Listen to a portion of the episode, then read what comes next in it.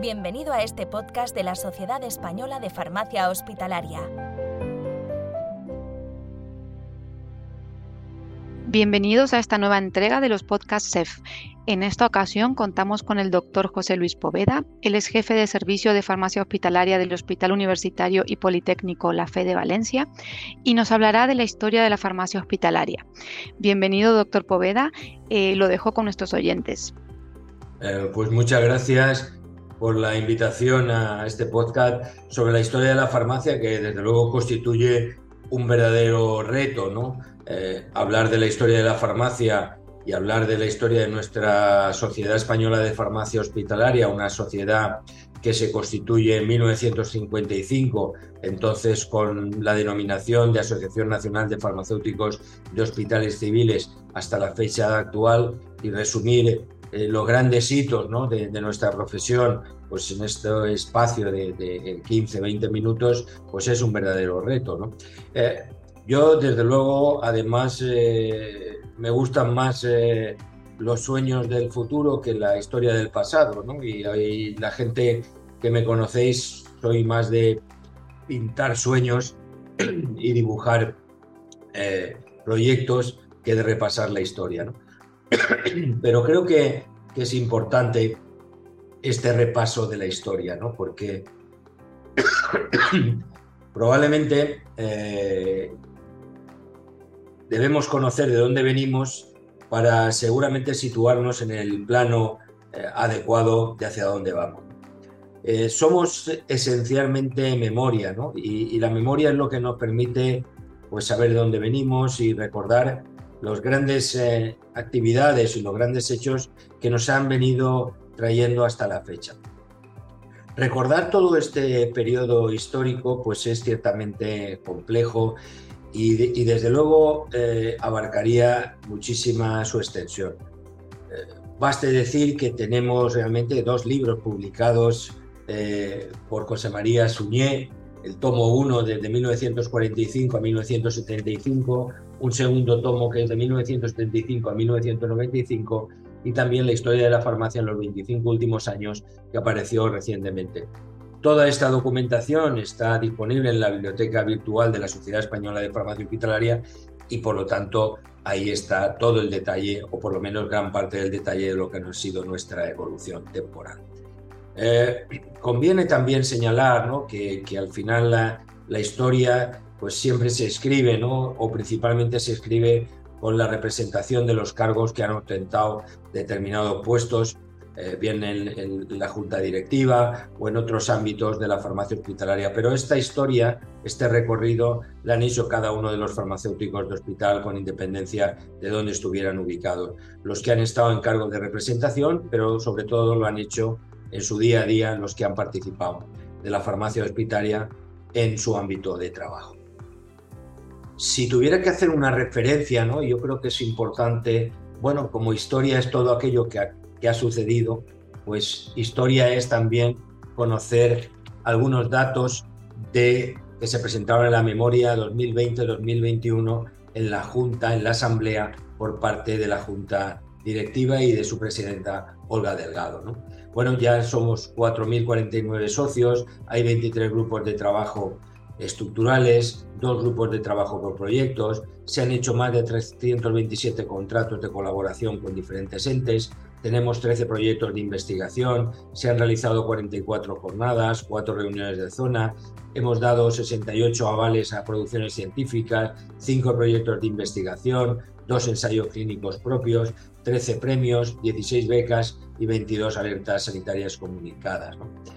Solo esto, ¿no? Que, son datos espectaculares, ¿no? sino que si uno mira la foto y voy a hacer esta foto para hacer un recorrido de dónde venimos, pues nos encordamos no solo con, unas, con una junta de gobierno, sino tenemos una directora de la revista, una subdirectora, un director de formación, una subdirectora de formación, diferentes miembros en el comité de evaluación de acreditación, directores y subdirectores de la página web, un director de investigación básica, un director de investigación básica aplicada, el director de investigador, el coordinador de grupos de trabajo, la coordinadora de IPTs y la coordinadora de evaluación de medicamentos. Y toda una estructura también muy importante, la Secretaría Técnica, con al frente su de la gerencia con María José Dalama. Eh, en definitiva, eh, son una foto eh, que víamos del año pasado ¿no? y que realmente lo que demuestra es la evolución que se ha mantenido a lo largo del tiempo. ¿no? Voy a citar algunos datos que me parece importante. ¿no? Bueno, constataba que en el 55 se constituye la Asociación Nacional de Farmacéuticos de Hospitales, en 1967 se produce eh, bueno, un hecho trascendental que implica la creación de todos los hospitales del sistema eh, nacional, bueno, entonces de la seguridad social, de nueva construcción, eh, donde se indica que en los hospitales de más de 200 camas tiene que haber servicios de farmacia. Bueno, algunos elementos nuevos, ¿no? En 1971 ya pasamos, vamos pasando muy rápido, la junta directiva de la asociación eh, celebrada en Rosas, decide abrir el grupo a los profesionales tanto civiles como militares, pues hasta entonces solo era para farmacéuticos eh, civiles. En el 72, eh, en Pamplona, se aprueban los nuevos estatutos y la asociación pasa a denominarse Asociación Española de Farmacéuticos de Hospital. En el 76 se acuerda la realización del boletín informativo para comunicación de los miembros de la SEF. En el 77 se producen yo creo que dos hechos clave y trascendentales para la historia de nuestra profesión, ¿no? Por la, orden ministerial del 1 de febrero, por la que se regulan los servicios de farmacia de hospitales, y la orden ministerial del 1 de diciembre, que regula la formación de posgraduados, contemplándose por primera vez la figura de los farmacéuticos residentes FIL. En el 78 también hay una modificación de los estatutos y eh, se incluye eh, eh, en esta modificación y en la Asamblea General pues la realización de un simposio internacional eh, que fue referente en años posteriores. Bueno, en el 78 se crea el programa de formación denominado Guía para la Formación de Especialistas en Farmacia Hospitalaria. Hasta el 84 no se crea la Comisión Nacional de la Especialidad de Farmacia Hospitalaria, es decir, que ya no hace, estamos cada vez acercándonos más a, un periodo que bueno, cuando lo vamos recorriendo tan rápidamente, ¿no? De año en año, cada dos años, pues no nos da la magnitud del trabajo que ha habido eh, para que esto fuera posible, ¿no? En 1986 se publica la orden ministerial eh, que desarrolla la disposición transitoria y que permitió que en el año 86 conceder los primeros títulos de especialista en farmacia hospitalaria. En el 98 se crea la asociación, se crea una secretaría técnica que hasta entonces no teníamos y se cambia el nombre de la asociación llamándose lo que actualmente nos llamamos, que es Sociedad Española de Farmacia Hospitalaria. Por tanto, hasta el 88 esta denominación que estamos empleando pues no era la de la, la que se venía eh, utilizando. En el 90 el Parlamento español aprueba la ley de medicamentos que consolida la farmacia de hospital y bueno, vamos eh, dando saltos cada vez más eh, importantes en el desarrollo de nuestra actividad, en los requisitos de acreditación de unidades docentes, por ejemplo, en el año 1991. En el 99 se crea toda eh, la estructura de la página web con la lista de comunicación y se indexa la revista de farmacia hospitalaria en Indes Medicus en Medline en el 2003. A partir del 2003 y sobre todo el periodo que hace referencia a mi actividad como farmacéutico de hospital y como presidente de la sociedad, pues ya no tengo que leer realmente esos, eh, esos datos y esas cifras, ¿no? porque ha formado parte de lo que ha sido mi vida eh, como presidente de la sociedad al frente de, esta sociedad que evidentemente a la que tanto quiero. Eh, y, tengo que decir que, que, esta entrada no fue especialmente eh, demasiado alegre. ¿no? Recuerdo la presentación en la Asamblea eh, de Tenerife, en el Congreso, y contar realmente cuánta gente había en la Asamblea. ¿no? Pues había 42, incluyendo la Junta saliente y la entrante. ¿no? Bueno, realmente, a pesar de los grandes hitos, eh, es también importante señalar que había una desconexión, yo creo que real, entre los socios y, las juntas directivas. De alguna forma, a lo largo del tiempo, se fue desconectando lo que, digamos, la representación de las instituciones y realmente la participación de los socios dentro de la sociedad, pues estaba articulada, pero no era quizá de la envergadura que a todos nos hubiera gustado.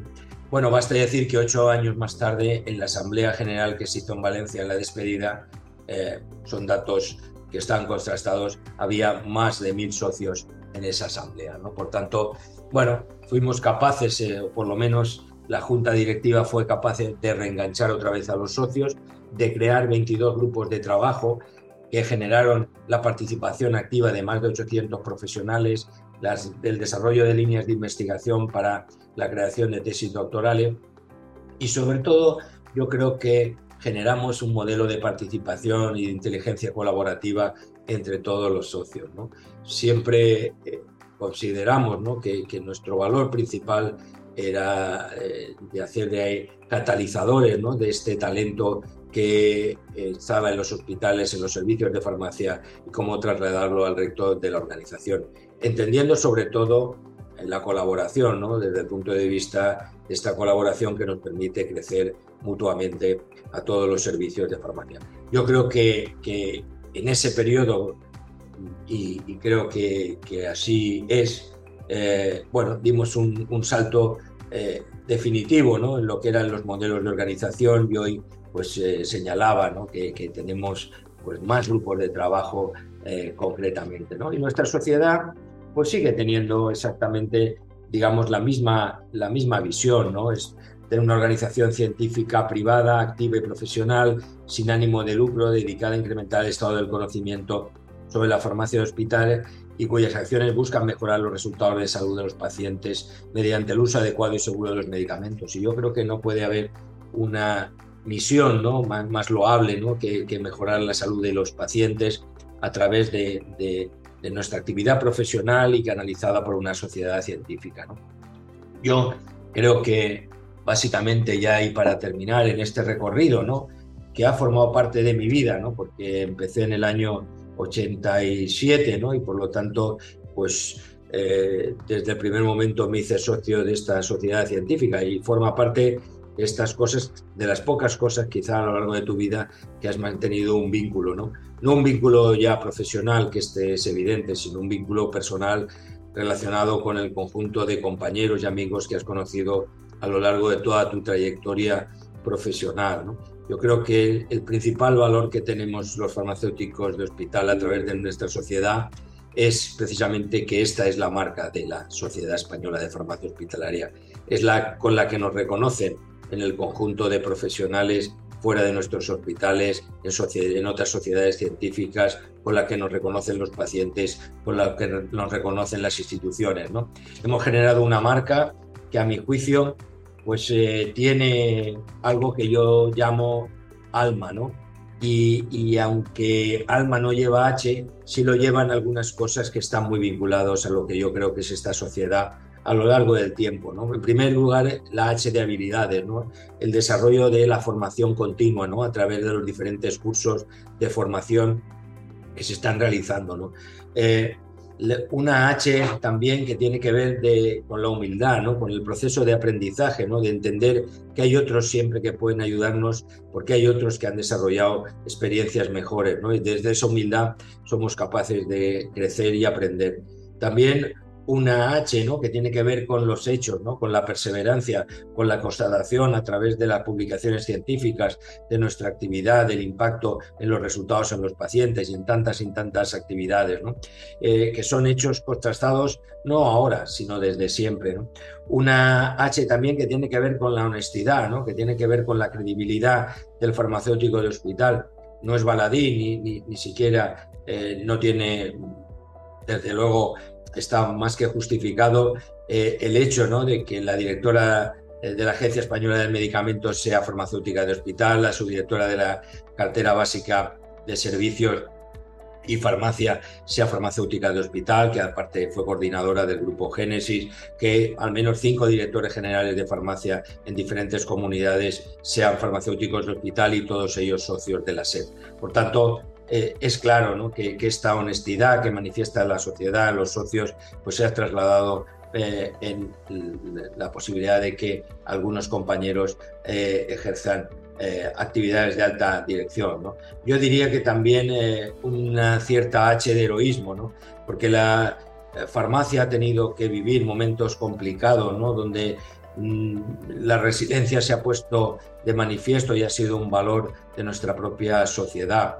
Eh, solo en el periodo que estuve como presidente recuerdo un movimiento por parte del Ministerio para en un momento determinado que no hubiera convocatorias de plazas de farmacéuticos internos residentes y, fue la movilización de toda la sociedad lo que hizo que el propio ministerio retirara esa propuesta. ¿no? Bueno, pues eh, hemos, creo que individualmente, pero sobre todo como colectivo, hemos crecido desde ese punto de vista del heroísmo, ¿no? de buscar nuevos horizontes y desarrollar nuevas actividades, algunas veces incluso cuando no nos llamaban para hacerlo.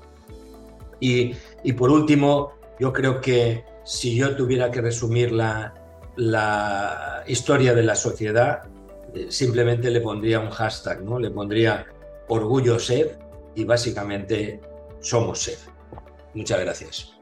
Muchas gracias, doctor Poveda, por compartir con nosotros este resumen tan completo, tan interesante y este final tan inspirador. Eh, y esperamos volver a contar con usted en futuras entregas. Ha escuchado este podcast ofrecido por la Sociedad Española de Farmacia Hospitalaria.